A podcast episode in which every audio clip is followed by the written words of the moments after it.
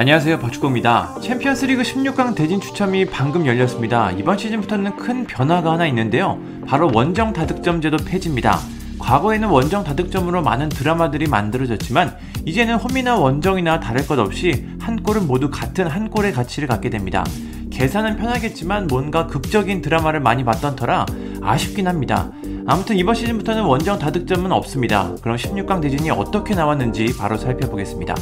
우선 첫 번째 경기는 벤피카와 레알 마드리드입니다. 레알은 챔피언스리그 역대 최다 우승팀인데요. 벤피카 입장에서는 상당히 부담스러울 것 같습니다. 다음은 비아레알과 맨체스터 시티입니다.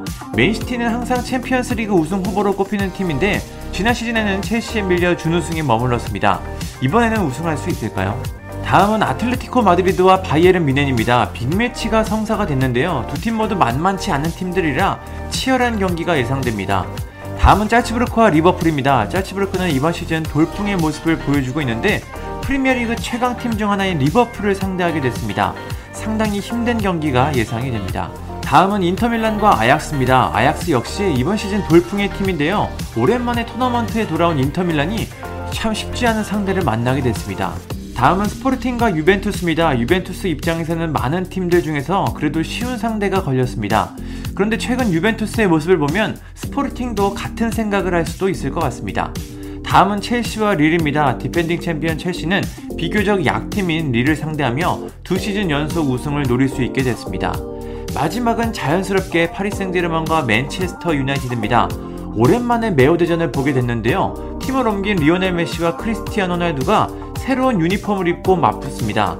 두 선수는 라리가를 떠난 후 자주 맞대결을 하지 못했는데 오랜만에 만나게 됐습니다.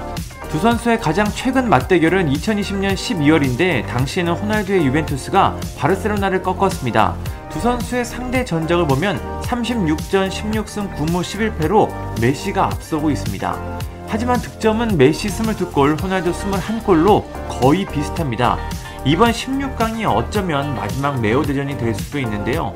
과연 어떤 선수가 웃게 될지 궁금합니다. 16강 일정을 보면 1차전은 현지 시간으로 내년 2월 15일과 16일, 20일과 23일에 걸쳐 열립니다. 2차전은 3월 8일과 9일, 15일과 16일에 열리는데요. 한국 시간으로 따지면 하루를 더하고 새벽 5시에 열리게 됩니다. 치열한 16강 토너먼트를 빨리 보고 싶습니다. 감사합니다. 이렇게 영상을 마치려고 했는데 갑자기 재추첨 이야기가 나오고 있습니다. 다수 매체에 따르면 아틀레티코의 상대 추첨을 할 때 맨유의 공이 포트 안에 들어가지 않았다는 것이 제기되고 있습니다.